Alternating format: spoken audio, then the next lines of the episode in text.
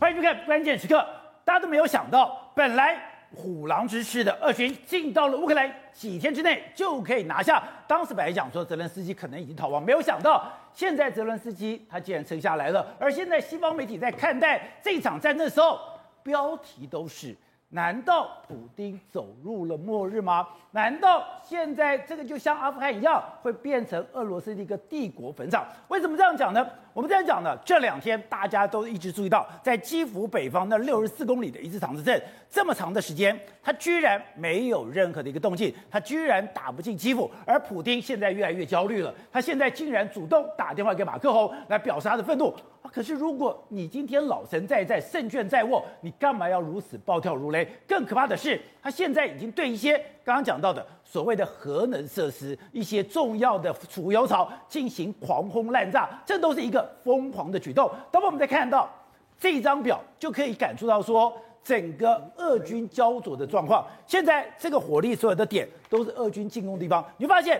他有没有打进基辅？有，打进基辅周边。可是他在这边就整个静止不动，进不来。甚至我们看到，在这乌东边境，在整个南方，在整个西方一样，他的俄军的军力几乎没有扩展。在俄军几乎没有扩展的状况下，你就看到他的坦克车一个一个抛锚，你就看到有一个神秘的力量在后面跟着他作对，甚至好像俄罗斯的一举一动完全在对方的掌握之下。在这一段里面，资深媒体人山厚志也加入我们的讨论。浩志你好，大家好。走，现在不是我们讲说，哎，现在普丁碰到大麻烦了。是。现在看到《华尔街日报》居然讲，普丁的结局，他的政权正因为虚构的北约侵略威胁自毁，连哎很保守、要非常保守的日经亚洲都说乌克兰。会变成普京终结的开始吗？没错，苏联瓦解最重要的原因之一，大家都把它说，因为它困在阿富汗里面，脑泥淖之中，导致它最后的瓦解。现在大家就想说，这个乌克兰会不会变成是普丁他的阿富汗？为什么？你看，现在《华尔街日报》说，普丁的结局会不会因为虚构了北约侵略而自毁？连亚这个日经亚洲都说，会是普丁终结的开始吗？外交事务或者国会山庄就说，他们都这样子异口同声说，乌克兰可能会困死普丁啊！外交事务居然讲，is the beginning of the end of Putin。对，那你说是不是真的是这样？我们先从普丁自己的表情就好。哎，宝姐，我问你，如果我推进的速度很好的时候，我干嘛出来说现在任何的进度都按照我们的特殊军事行动的这个部署完全一模一样，你不用讲啊，你不用否认啊，对不对？好，你不用否认不说，你看他还打个电话跟这个马克宏，跟马克宏就说，哎。我我要继续做，我要占领整个乌克兰为止。而且你看他现在整个公众场合里面来说的话，他显得相当，你看他手在那边这样是不耐烦的一个动作。那讲话的时候其实双手紧握，过去来说是炯炯有神，你不觉得他现在眼神比较飘忽不定，然后比较没有那么自信心的感觉了吗？你你仔细看他任何的画面里面，都会觉得他很疲累，然后有一点不知所云的这个不知道怎么办的一个状况。那为什么这样？我们先来看一下，看那个图。对，没错，你看。这从二月十五号他开始入侵之后，哎，二月十五号就是这样，巴东地区他早就占领了，对不对？然后从这个克里米亚往往北推进，包括说这个赫尔松这个地方，那那个北边的话，哈尔科夫的这个第二大城市，包括说在这个地方基辅，哎，你看，你看这个地方打打退退，打打退退，打打退退，他根本就没有扩展多少的这个土地，你看。随着时间的不断的进行，这是二月十八、二月二十八号、二八当天的时候。可你如果再快速的把它移动之后，你会发现到打到目前为止，它还就是这样子。而且其实我最惊讶的是乌东的顿涅茨克，对，照讲不是你的手中拿囊中之物吗？你现在。连乌东这两个地区你都没有掌握，甚至连这个马利波这个城市，你到目前为止你只能用困城把它困下，你连打都打不下来。包括说，你看你占了一个赫尔松城市了不起，让你这个城市其他地方其实你的战果都相当有限。包括卡卡尔哈夫，你不能每天炮轰炮轰，你现在有占领它吗？没有占领它。那基辅呢，你看我们不是说他基辅其实有围城的，如果你仔细看这个每一个点，每一点就是攻击的方向。你看他基辅早就被围住了，对，被围住说为什么你还是打不下来？进不去，进不去。而且你现在他这样。你看势力范围是进进退退，进进退退，所以显显现了，他现在的确有一点点像当年的阿富汗战争的一开始的时候，他是不是被困在这个地方？因为他现在面临的部队，我们讲过不知名的部队不断的来攻击他，那他的空优到底有没有空优？我们现在打上一个非常大的怀疑。因为讲说当时乌克兰的空军根本不是俄罗斯一个对手，照讲现在应该上空飞满了俄罗斯的飞机，而且应该透过空中的攻击对这些基地开始进行狂轰滥炸，对，就会发现。空中呢？对啊，飞机呢？是啊，俄罗斯呢？然后人家又暴露说，哎，你的作战目标是什么？好像你的一举一动都被看光光的这感觉。所以他现在呢，哎，普丁现在就使了一个大杀招。什么大杀招呢？他现在就去占领，直接占领了这个扎波罗热的这个核能发电厂。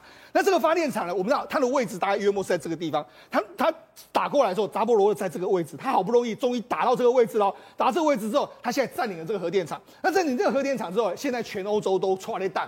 他想说，我就用这个核电啊来威胁你们，因为我不敢打核能发电，不敢打核弹，但是我用占领这个。你看，从这个前几天的时候就开始，俄罗斯的军方不断的在炮轰这个这个扎扎波罗热的这个变核核能发电厂。那现在根据最新的消息，这个他已经完全占领了这个核能发电厂。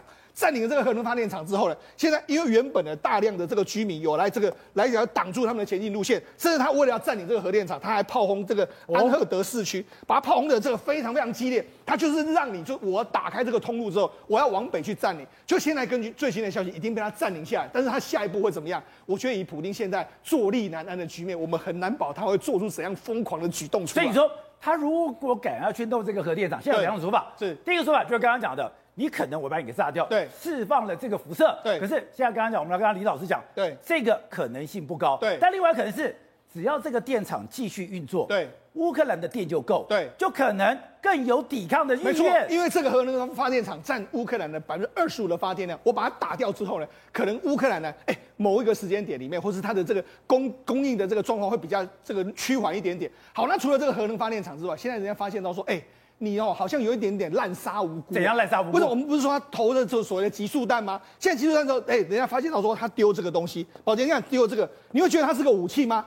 如这很多小朋友捡到这个东西，他以为是个玩具，这什么东西？就因为它是个武器，它叫做 P F P F M One，它这叫做蝴蝶雷，也就是说它其实是一种雷。它这种雷的话，它其实它我们刚刚不是说那个我们可以拿那种集束弹这样丢下去，它其实就丢雷下去就是一一连串的这爆炸的状况。那你看我们在这是在这个哈尔哈尔科夫这个地方，你看啊，这一个有一个人出去，他原本要去拿东西，那这是一一只尸体，尸体的马，就没有为什么？因为他们就丢了很多这种地雷下去，丢了这种地雷下去之后被炸掉。那你看很多人就发现到说，哎，在很多荒郊野外都发现到这个，哎，这个真的是以前一般不会使用这样的蝴蝶雷，对，这是一个等于说是被禁止使用的武器，是。现在俄罗斯居然大量的投资在哈尔科夫，为什么？因为它其实是日内瓦公约已经明文禁止说你不能够用这种，因为这个这种地雷来说，它不是要炸死你，宝杰，它是要炸伤你，让你的手断脚断，然后你就没有抵抗的能力，它是这样子的。但是因为它撒的地方，如果你在军队撒，那还可以，但它撒的是它平民区啊，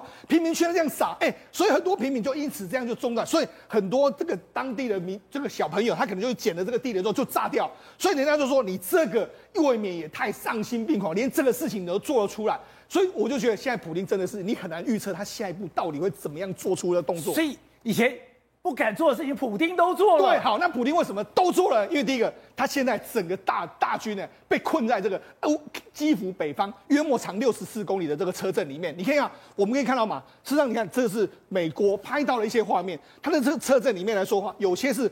都都在这个上面，那有些是在旁边，那有些来说这这个很混乱的这个局面，那车队很拥挤的这个状况，那到底你要做什么？美国现在的说法就是，要么你就是停滞在这个地方，不知道做什么；要么就是说你现在在重重整、重新整军，准备要再往北打，或是怎样的状况。但是我觉得宝杰有一个很有可能的状况，是因为他们的指挥系统已经完全被中断了。哦，你说说他们不知道往哪里去，不能往哪里去，那。事实上，为什么会这样？他们的通讯系统完全被接收了。事实上，俄罗斯一开始进来的时候，他们用所谓的格罗纳斯，他们有自己的 GPS，美国一定不会让他用 GPS，所以你一定没有美国的 GPS 讯号。但是他有他们自己的格纳格罗纳斯的这个系统进来，对？照理说，你应该知道这个战车为什么会停在这个地方。如果照你讲，如果你真的有指挥系统，你要除非是你攻呃这个所后勤补给油不够，要么你就直接去把乌乌克兰围成一圈嘛。为什么你没有前进？因为他不知道方向性在什么地方。哦我不知道要往哪里走，啊，没办法接到指令，没办法接到指令，所以你目前才会变成这样。而且他常常被攻击的一个状况。那甚至啊，有人就有人就说，事实上还不只是说他的这个后勤指挥，或是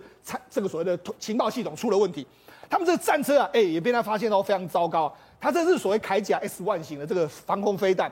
就方法非常不知道是不是太久没有用，就拖到这个乌克兰的地方就遇到这种泥淖地的时候，遇发现到说，哎，它的这个轮胎已经开始出现一个剥落的这个状况，可能这个太久没有用，你就把库存拖出来用。那甚至他们很多战车也都是这样，就是可能履带根根本也是跑没多久之后履带就断掉，装备很糟。对。因为很多人就说他可能是用一些旧式的武器，其实俄罗斯这几年的经济并没有大家想象那么好，哦，没有那么好的时候，他其实很多武器也没办法更新，很多武器就把旧的拿出来用。甚至我们之前不是讲到吗？他很多导弹打而不准，为什么打不准？很多人就说他用的是旧款的这个飞弹出来打。所以呢，事实上现在整个俄罗斯的军备，所以说我如果打一个单点，我可以用最精锐的武器，我还可以遮掩，所以我是一个虎狼之师。对。可是我的面积一大了以后，我动用的部队多了，对，我的缺点就出来了。说他过去俄罗斯跟他作战，包括车臣、乔治亚。或者叙利亚，它其实面积都不大，但这次乌克兰面积非常大，面积非常大之后，你看它出现什么问题？它整个补给后勤全部都出了非常大问题。你看，这是俄罗斯的军人，他戴的是很旧的头盔，哎、欸，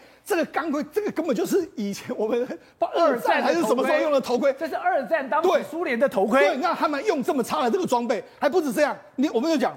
他们很多无线电，无线电来说的话，他们用的是什么？用的是中国制淘宝的货啊。他们一个不到五五百块这个每这个台币左右。那我就想嘛，他们进去之后，我把它屏蔽你的所有讯号之后，你根本就不知道你在什么地方，你也没办法接收到指挥通行给你的任何的讯号嘛。那甚至怎么样？他们我们就讲，他的这个所谓的轮胎用的是什么？原本你要用军用等级的米其林，他用的是什么？中国的这个黄海黄海二十的这个黄海二，所以根本就是山寨版的这个产品嘛。而且他们还说什么？哎。现在他们最抱怨一件事，那俄罗斯和乌克兰这个地方很冷，所以他们冬天呢，对这个任何的士兵有一个规则，就是你的脚不能够是湿的。哦，一旦是湿的时候，那时候很难受。就这些军这些士兵都说：“哎、欸，我们这什么装备那么烂？为什么我们现在的脚都袜子是湿的？”所以那时候，事实上这一次俄罗斯整个民心，这个士兵的民心士气是相当相当之低落。而且现在全世界也都在研究普丁目前的心理状态。对，我们刚才讲的。我们注意到一个非常奇特的现象，你会发现，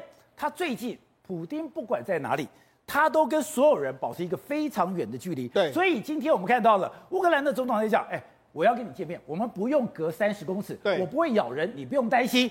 你发现为什么他这样讲？普丁跟他所有的幕僚都隔非常距远的距离，看他，哎，这两个，这是他国防部长，这是他参谋总长，跟他非常亲近，是也隔这么远的距离。对，可是。他在俄罗斯充满不安，他在俄罗斯旁边不可以有人。可是他到了中国，对，参加开幕，他居然可以第一个，他可以跟习近平站在一起；第二个。他居然可以安心睡觉，没错。事实上，事实上，他不是怀疑说俄罗斯搞不好内奸出现？为什么？你看他在俄罗斯国内的时候，他见到这些他们的，包括说像参议员啊、众议员，甚至是这些所谓官员的时候，隔得非常远。甚至在见国防部长跟参谋长见得非常远，甚至他见马克龙都非常非常远的距离。但是他到中国的时候，哎、欸，他跟习近平两个还握手啊，还这边握，还这样子签署这个这个相关的这个条约。甚至他在冬奥的时候还，还、欸、还自己坐在这个冬奥的会场上面，哎、欸，这个地方来说，他在这边弄到打瞌睡。你要说说哇，你的神情表现。你看他当时的表情是相当的悠闲哦，相对于他现在的压力的局面，你可以看完全是不一样的局面。你在中国的安全感竟然比你在俄罗斯的安全感还来得高，那是一定的。为什么？如果你看到这几天俄罗斯所有一举一动都被知道的时候，甚至不是车臣部队去打的时候，人家就说啊，那是俄罗斯的这个情报单位告诉我们你的在哪里。如果你是这样说，你不哎，担心吗？普丁后面都有人，对，普丁后面啊，这是一个人的手，对，你什么时候？普丁在俄罗斯，我没有看到一张照片，有人可以接那么近的。对，你怎么在中国完全不一样？在俄罗斯拍到的时候，不可能这么近在同框里面。那在都是这么远的同框，这么远的同框，这这还是两张照片的合成起来，你就知道说，事实上俄罗斯目前反而是这个普丁觉得非常不安全的这个地方。那刚刚讲的是，现在全世界媒体都在看衰普丁，可是普丁哎，照理讲，你说我的军力都赢乌克兰，你怎么会弄得现在有点灰头土脸、骑虎难下？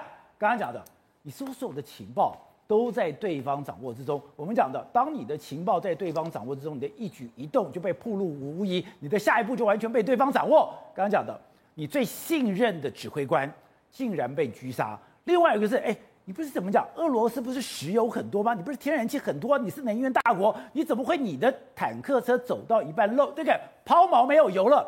克里米亚之前就有。一个专门运油的火车，一辆一辆的被无人机炸掉，你怎么知道这个会有油车进来？你怎么会炸得掉？所以就代表你的后勤系统、你的前线指挥官完全都被一个力量给掌握住，更不用讲 Starlink，你昨天讲它是军规，它还真的是军规。对，我们现在看到这个画面是乌克兰军方公布的，就是他们买土耳其的 TB2 的这个所谓无人机去去轰炸运输列车的这个画面。而且非常有趣的事情是，因为我们之前就怀疑俄罗斯本来就是大陆军主义的国家，他怎么可能会搞到我说我坦克车在前面，后面没有没油了，没有油，这是完全不符合，他们不可能这么没有 sense。原来我们看到这个画面，我们终于懂，他们一个一个备用的油啊，都被无人机去狙击掉了。而且这是在克里米亚，克里米亚是在俄罗斯的掌控之下，竟然俄罗斯掌控之下的克里米亚，你在运油的过程里面就这样被炸了。是，克里米亚有大量的布置的萨姆四百的防空飞弹，可是一样会有几个问题。第一件事情，你的无人机怎么知道去飞过来去炸这个所谓火车？第二件事情，火车那么长，那么多火车，为什么你要炸这列？而且这一列就是弄油的，所以这些事情都让我们怀疑背后真的是有类似那种情报系统。不断的源源不绝告诉乌克兰你要去哪里，你要打谁，然后呢，你的目标在哪里嘛？是。而且除此之外哦，现在哦，俄罗斯的间谍因为长期去潜伏在乌克兰里面，可是在乌克兰的间谍里面，竟然也一个一个全部都被拔除了。你现在看这个画面是非常非常有趣，这是一个乌克兰的特俄罗斯的间谍在乌克兰居然一个一个被找出来。你看哦，这是乌克兰特工哦，他这样一直走一直走，他若无其事。你看哦，走到一个人的旁边哦，你看哦，然后忽然就给他一拳。然后就，然后，然后就把这个人抓起来。然后这个人被抓起来之后，既然确确定他的身份，竟然是俄罗斯的间谍啊！俄罗斯特工，对，俄罗斯的特工。所以换句话说，这个人走过去的时候就已经瞄准知道是谁，而且呢，确定这个人就是要暗杀泽伦斯基的部队。然后他就背着手去经过去，然后忽然给他一个肘击，然后把他打下来，然后就把他铐上了。所以我们在讲，他先是派出一万多名的车臣，这个所谓的这个战争之王。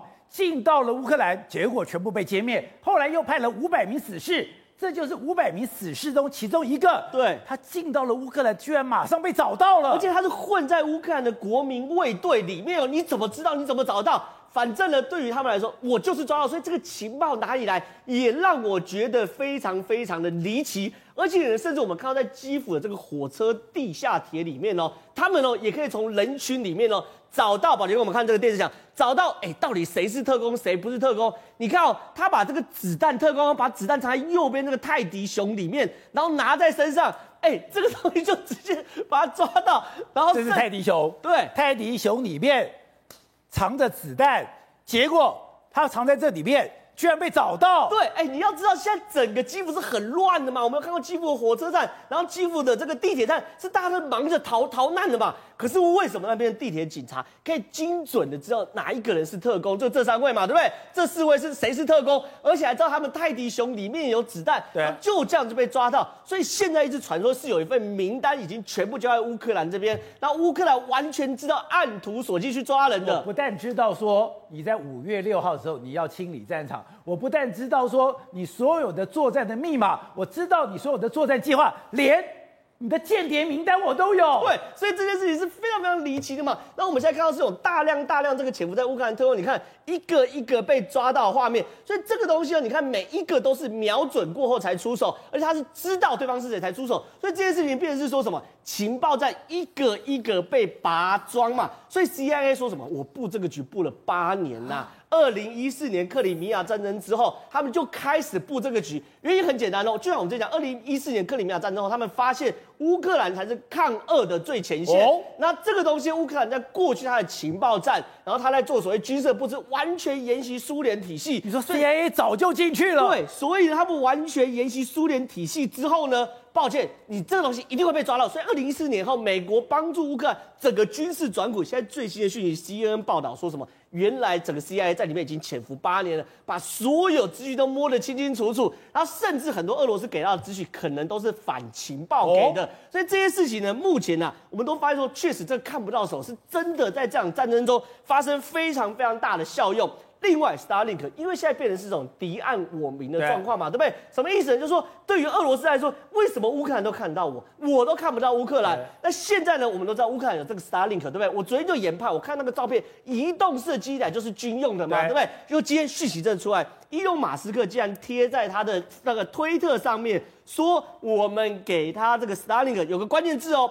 附上无金属颗粒的喷漆涂料。这什么东西？我这样讲好了，因为这是基地台，它如果喷漆涂料有金属颗粒，它有什么？会干扰基地台嘛？哦、那你这个没有金属颗粒的喷的的喷，像那种铁乐士里面都有微量金属元素啊。那如果没有金属元素，你喷可以干嘛？伪装啊。比如我在树林里面喷这个树林的迷彩，我在土地里面喷沙漠沙漠迷彩，这个喷漆就是军用军规的这个所谓喷漆嘛。本来就是要给一般老百姓的，一般老百姓我就放在我家的屋顶，我放在我家屋顶，我干嘛要隐蔽隐蔽？我干嘛要涂一个没有金属颗粒的喷漆？那是给军人用的。我放在我家屋顶用粉红色也没有人管我嘛，对不对？你要有金属涂料，就是说它是要喷成迷彩去做隐蔽之用，这是其一。其二是放在我家的屋顶。根本没有必要用移动式，用移动式会被干走。你只有用军人才有可能，我走到哪里弄在哪里。民用的一定是扎根的嘛。我们机台看很多有那种小铁架子嘛，所以这个东西确实哦。我昨天就研判，这一定是美军点头，你是沙利克才可以军规的，对，军规才可以过去嘛。就果然今天已经看到军规的状况嘛，甚至像今天俄罗斯的高级将领，不是，而且更妙是哦，他还为了他，我可以帮你讲降压，降压到什么程度？你不但是可以随时移动。随时移动是你车子里面，我们车子里面不是都有一个点火器吗？你用那个点，照讲那个点火器是非常不稳定哦，连用点火器的电源都可以随时接收，代表这个接收站你可以到处跑，而且你的电源的稳定性是非常高的，没有错。因为呢，一般基地台啊，它它它大概都是高电压，因为你高电压才有可能高功率，所以很多对于基地来说都是嫌恶设施嘛。在我家基台，我不要有基地台，可是伊隆马斯克这样特别解释哦。这个哦，既然可以插在所谓的车上的这个点烟孔，车上点烟孔早期那个点烟孔可以拿拿来充手机用，是一百一十伏或两百二十伏差不多了。可是呢，它可以插在这个车上，表示什么？我的军卡是可以到处走的嘛，哦、我的军车是可以到处走嘛，可以放在车上的，放在车上嘛。你真以为你真以为他会发给一般民众让你插在你的点烟器吗？不可能嘛。所以你看它所有功能，从涂漆、移动式、点烟式的低电压可以去接收。都是否否军用的嘛？那这东西怎么会是伊隆马斯克个人的财产？你当时美国点头，你才可以给出去嘛？而且它还有一个特殊伪装装置。对啊，所以这些东西你怎么可能伊隆马斯克想给就给？也绝对不是乌克兰的数位大臣发一封推特，伊隆马斯克就能给出去了？不然我发看伊隆马斯克要不要给我？不可能嘛！所以这些事情都看到美国在里面着力非常非常深嘛。所以董事长，这真的是计中计谋中谋。现在全世界的这个风向都转变了，认为。普丁碰到大麻烦，而现在真的美军早就进去。刚刚讲 CIA 说他在乌克兰布线已经布了八年了，对，而且他训练的乌克兰的部队哈，在乌在乌东地区作战也做了八年，所以他们是实战经验里面训练这些部队，他不是空，他不是用这个像这个是新兵训练啊，是然后照什么这课本抄课，他确实打了八年仗。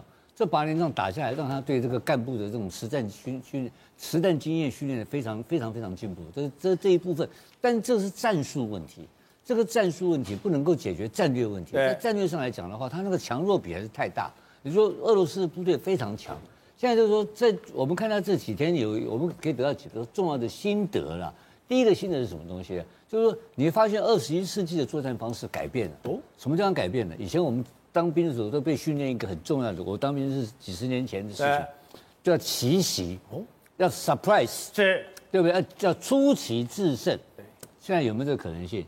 不可能了嘛，因为你部队运动，卫星也看到，心电也看到，所以整个全世界的资讯的那个流通的速度跟流通的量，对，太大太大了。但民间的商用的这个这个设备啊，就可以。发发行大量的资讯，是，所以我们举个例子这样讲，我们现在谈的是正常。你看到俄罗斯的部队很清楚的每一个动作，通通被全世界新闻报道。而且刚刚讲的这个太可怕了，这个是俄罗斯的一个少将，他是第四十一集团军。我不知道第四十一，你以前讲过，今天普丁要打仗，我的先头部队，我的锥子部队就是四十一集团军，而四十一集团军的副指挥官，他是吧，是普丁的亲信。他是一个能征善战的人，我怎么可能说在基辅？哎，基辅他一定有，一定他自己有警觉，在基辅旁边的机场，就被狙击手砰一枪毙命了。对呀、啊，所以这个情报是怎么来的？他那个情报有两个地方困难，你知道吗？你现在讲说 OK，我现在找到这个人本身是一个困难，我可以可能像过去的他说 RU 一三五这种飞机啊，这种声音啊、监控啊等等，都可能早就盯上了，对不对？因为他打了好几场仗，他不打一场仗嘛，他早就被锁定了嘛。可是你要知道，我这个地面情报怎么做？对，我打完以后，我要回馈说他打到了。哦，啊，这个要怎么怎么 confirm？这个东西表示在里面他也放进去了，在地面上他在人事情报上也很成功啊，所以它不是一个。光是科技情报，对，它包括人事情报在相对性，所以这个这个仗已经打了哈，在情报跟反情报作战上面，我觉得美军跟乌克兰的部队的联合作战非常成功。现在普京一念之间嘛，对，他要不要杀人嘛？他要不要杀人？他自己考虑，他面临到一个天人决战哦。可是他现在已经把很多的杀伤性武器都用了，他现在连不可以用的地雷他都用了。但是他并没有大量屠杀人民哦，还没有，他没有进入大量屠杀阶段哦，所以他没有用。他对车臣那套拿来用？他不是他的军力，他的战力是可以屠杀的，没有没有问题，绝对是没有问题。他可以把整个整个这个基辅城毁掉，他都没有问题的，对不对？他的他的炮火力量是够的嘛，对不对？他的他的飞机，他的飞弹，可是问题他敢不敢打？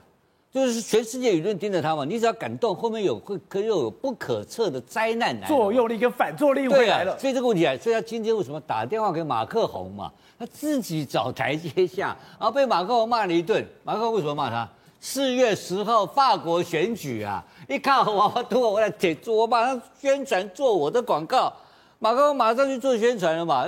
所以你们马克宏爽爆了嘛？你只要打电话过，然后故意把骂他的话跟媒体公布嘛。对。那他也知道马克宏，我现在打给你，你需要我嘛？你可以去做宣传。所以他也是回避美美国，回避拜登。他另外找一个缺口，希望能不能够有机会，能够有谈判的空间。所以他在找台阶，也是一个他的面临的困难。但是他的问题很痛苦在哪里呢？他一个大部队已经出去了嘛？你今天讲句话很有道理啊。他六十几公里的部队压在那边。他的主动性是不是已经没有了？没有了。那谁谁控制主动？这主动在谁手上？这个在美军手上嘛。是。那美军不让你走的时候，你怎么走啊？他变成美军的筹码了。很简单一个道理，他只要敢进去屠城，美军要不要出手？会出手。被保证出手，一定整个老百姓，美国的老百姓群情激昂上街头开抗议，要拜登快点去打他嘛。这一打这个部队还回得去吗？回不去，绝对回不去了，一天就给你灭掉了，对不对？可是你看有还有另外一个值得观察点是什么东西？到今天为止，全世界对俄罗斯的制裁里面有一项没有制裁，就天然气跟石油。哦，天然气欧洲还在百分之三十，对，它还没有制裁哦。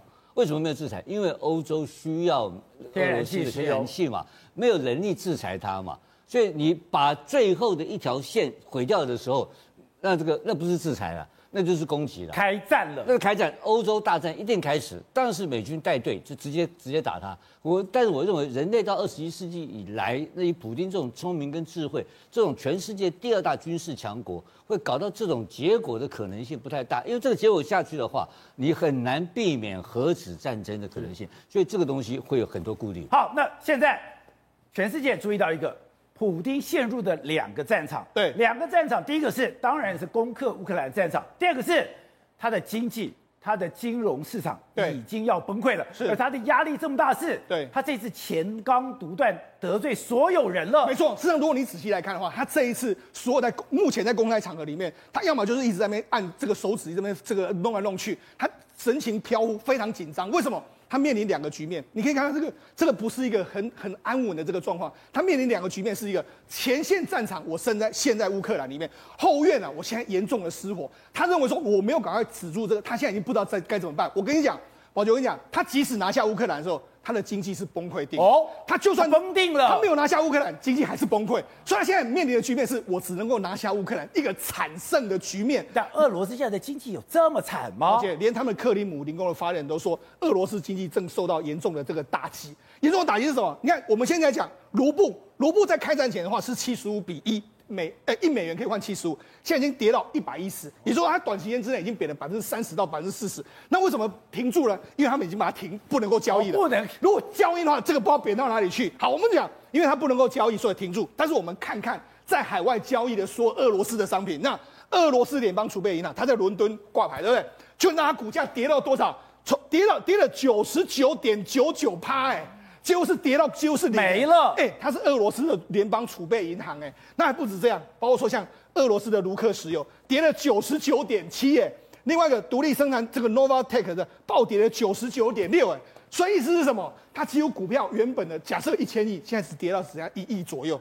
完全都没有任何的价值。还不止这样，他们很多很多的很多很多的这个股汇市的这个状况，完全都出现一个大跌的这个局面。那事实上，目前为止来说，最惨的是什么？白宫已经宣布说，我要制裁这些所有普丁的好朋友之外，那。普丁的好朋友也被都被制裁，好，所以这些好朋友，你看，你洋洋洒洒所有名字，我不止制裁普丁，我制裁你的好朋友。那所以现在已经有俄罗斯的这个富豪，他亚历山大，他就说，哎、欸，我这样，我出一百万的美金，谁能够杀掉普丁的人头的话，我就给他一百万。现在有人悬赏普丁的人头，已经俄罗斯当地已经有人这个样子喽。好，甚至怎样，我们就讲。我们台湾都会看一个叫 MSCI 指数，对不对？摩根。现在目前呢，这个它已经被逐出 MSCI，也就是说，你国际的这个股票不会买你的股票，甚至它连它的国债的封的封顶已经被降到垃圾等级。而且那现在还有越来，呃我觉得现在中国的风向已经开始。中国在改了。为什么变了？我们从一个方向来看，《华尔街日报》说什么？因为中国有一个亚投行，亚投行就是要投资很多，包括说亚洲的其他国家，或者可能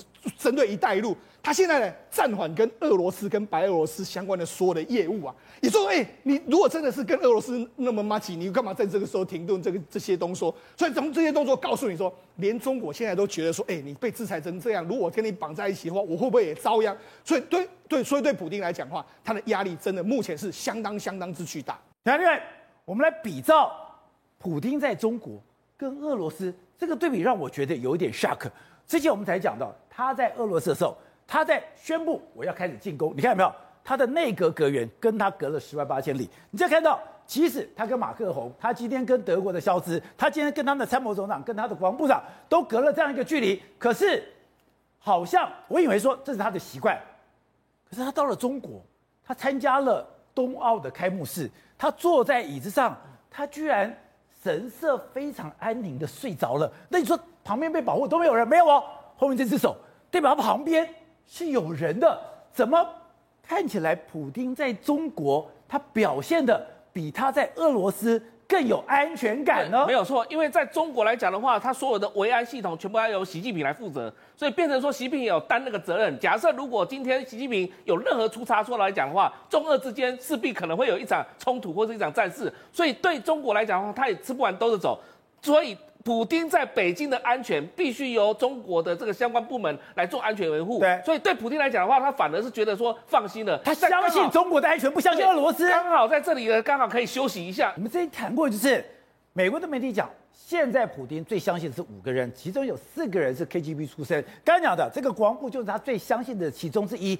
我连跟我最相信的人，我都要保持这个距离，难怪泽伦斯基跟他校正说。我要跟你面对面，我们不要隔三十公尺，我不会咬你。他是拿这个吃他豆腐。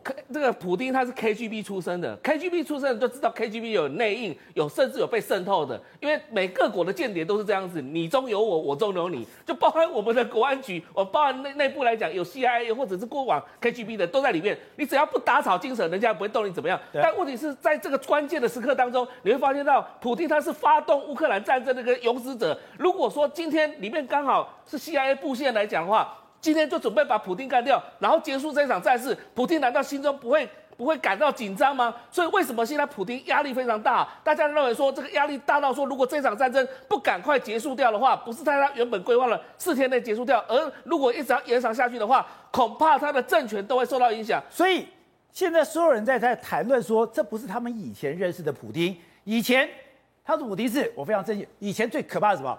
当时拜登。要去跟他见面的时候，拜登说：“我一直看他眼睛，我一直看他眼睛，我一直看他眼睛，我要看他整个神经变化。”没有。现在普丁最让人家恐怖的是，他所有的神色完全不能反映他的一个情绪。可是现在，我们看、哦，你现在看到那个画面，他现在讲话眼神在飘移，他以前眼神从来不飘移。另外，他现在在讲话，他开始会敲桌子，会敲桌子，会敲桌子，而且他在讲话的时候，他居然跟他的幕僚讲：“你只要给我回答是或不是。”非常的不耐烦。